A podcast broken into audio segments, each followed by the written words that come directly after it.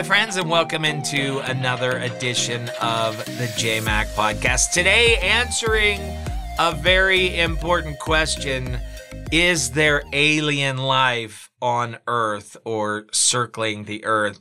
Well, I've always believed that insects are the aliens of the Earth. They look like them, they look like how I would picture them. Um, that's just my take. But uh, as you know, the Pentagon has been conducting a UFO investigation. They have been releasing information and uh, they have promised reports on the information.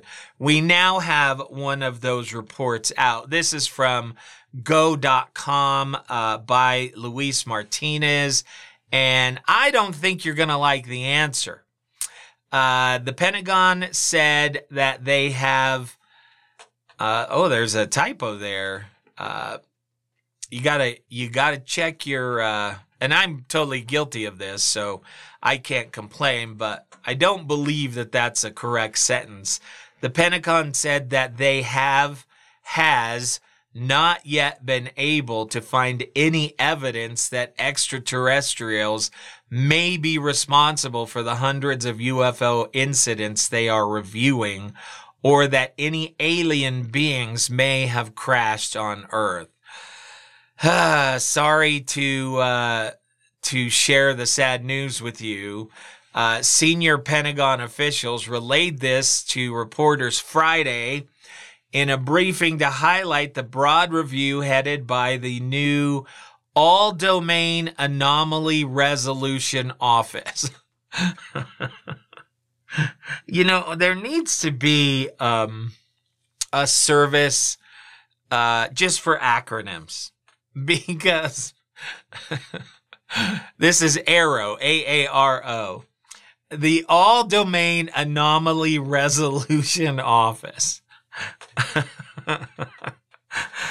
Uh, that's just awful. It's just awful. Uh, they have been working with other federal agencies to review unidentified aerial phenomenon, uh, unidentified anomalous phenomena, or UAPs. That's the new term we use. We don't use UFOs anymore. We use UAPs, uh, and has itself gone uh, let's see, we'll skip that. UFO enthusiasts have been waiting since October 31st for a long delayed first annual update by the Director of National Intelligence to their 2020 report that could explain only one of the 144 incidents it reviewed. So, unfortunately, my friends, uh, that is the bad news.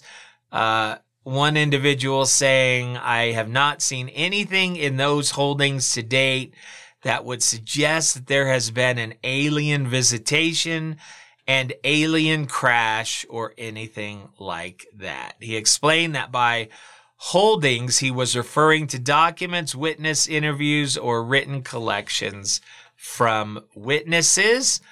Uh, he said, I think it would be safe to say that there will be probably a number of these activities that can be characterized as non adversarial systems. Things like balloons and things like UAVs that are operated for purposes other than surveillance or inner in intelligence collection. I did see a report that said there's been a lot more sightings of UAVs or UAPs of late. I'm going to guess that's because of the drone technology or UAV technology that everybody has access to. Um, it could be like the Brady Bunch uh, episode you guys remember the Brady Bunch episode where the boys set up an elaborate uh, hoax in the backyard with some sheets and like a kazoo, and they convinced their sisters that they were being visited by aliens? Hey, I you know I wouldn't rule that out as well. Um, the story goes on to say I would just emphasize there's not a single answer for all of this. There's going to be lots of different answers, he said. And part of my job is to sort out all of those hundreds of cases on which ones go to which things. So that again is from uh, go.com. And I know many of you are saying, oh, come on. That's just the government hiding the uh, the real story and that we're working with aliens and that's where we're getting all of this new tech and all of those things. Uh, for me, myself, friends, I I just don't believe it. I just do not believe in uh, in UAPs. I think that all of these, if you if you could uh, really do a deep dive and have different angles on them, I think that they would all have some description, like the Bubble Boy. Remember the Bubble Boy and their uh, UFO that they built and they send up in the air and said that they think their son was in the in the bubble and he was actually in the attic. I guess a bubble boy is not really the right term. Um, and we were all, I mean, we were watching the news. I was reporting on it live and we couldn't believe that maybe there was a kid in there. And of course, they were doing it all for publicity.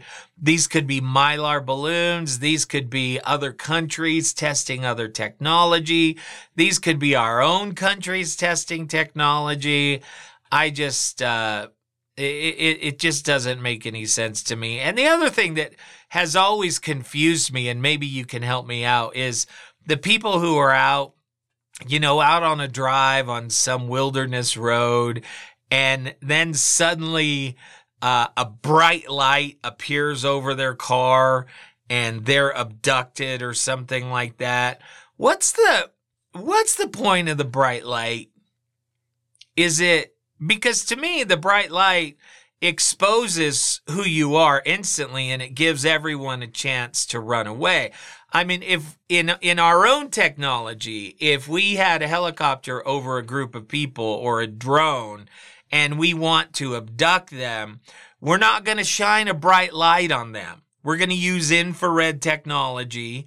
I'm sure the aliens would have infrared technology and we would use that. But no, every UFO has got to come up and shine the brightest lights possible uh, just so you can have a chance to get out of your car and run away. Doesn't make any sense to me in the world.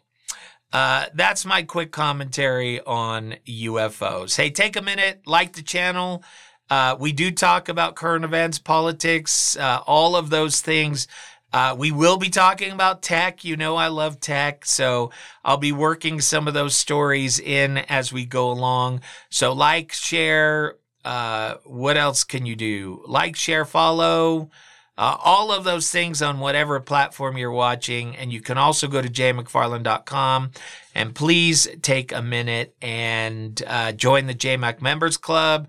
As little as $5 a month will help me out, help me pay for all of the subscriptions that are required to bring this information to you. And if you come in at a higher level, then you get access to my books, my workshops, everything else. So I appreciate you listening. I really do. And I want to thank all of you who are out there and who are supporting the JayMac podcast already. With that, my friends, thank you for joining me uh, and have a wonderful day.